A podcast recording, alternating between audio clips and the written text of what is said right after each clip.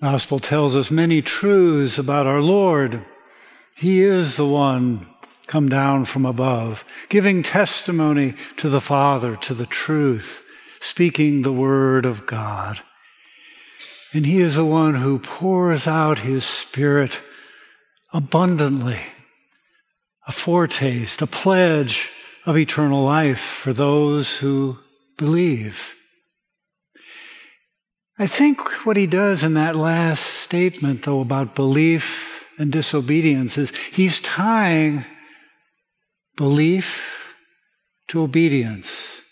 Belief isn't just in the head, it flows into our behavior, to our obedience, to our following of Him.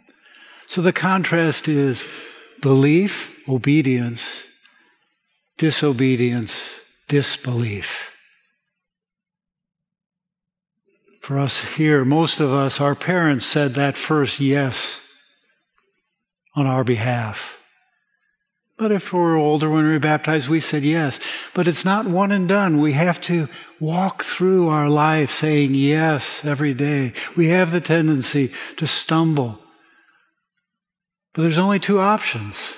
You're either saying yes or you're saying no.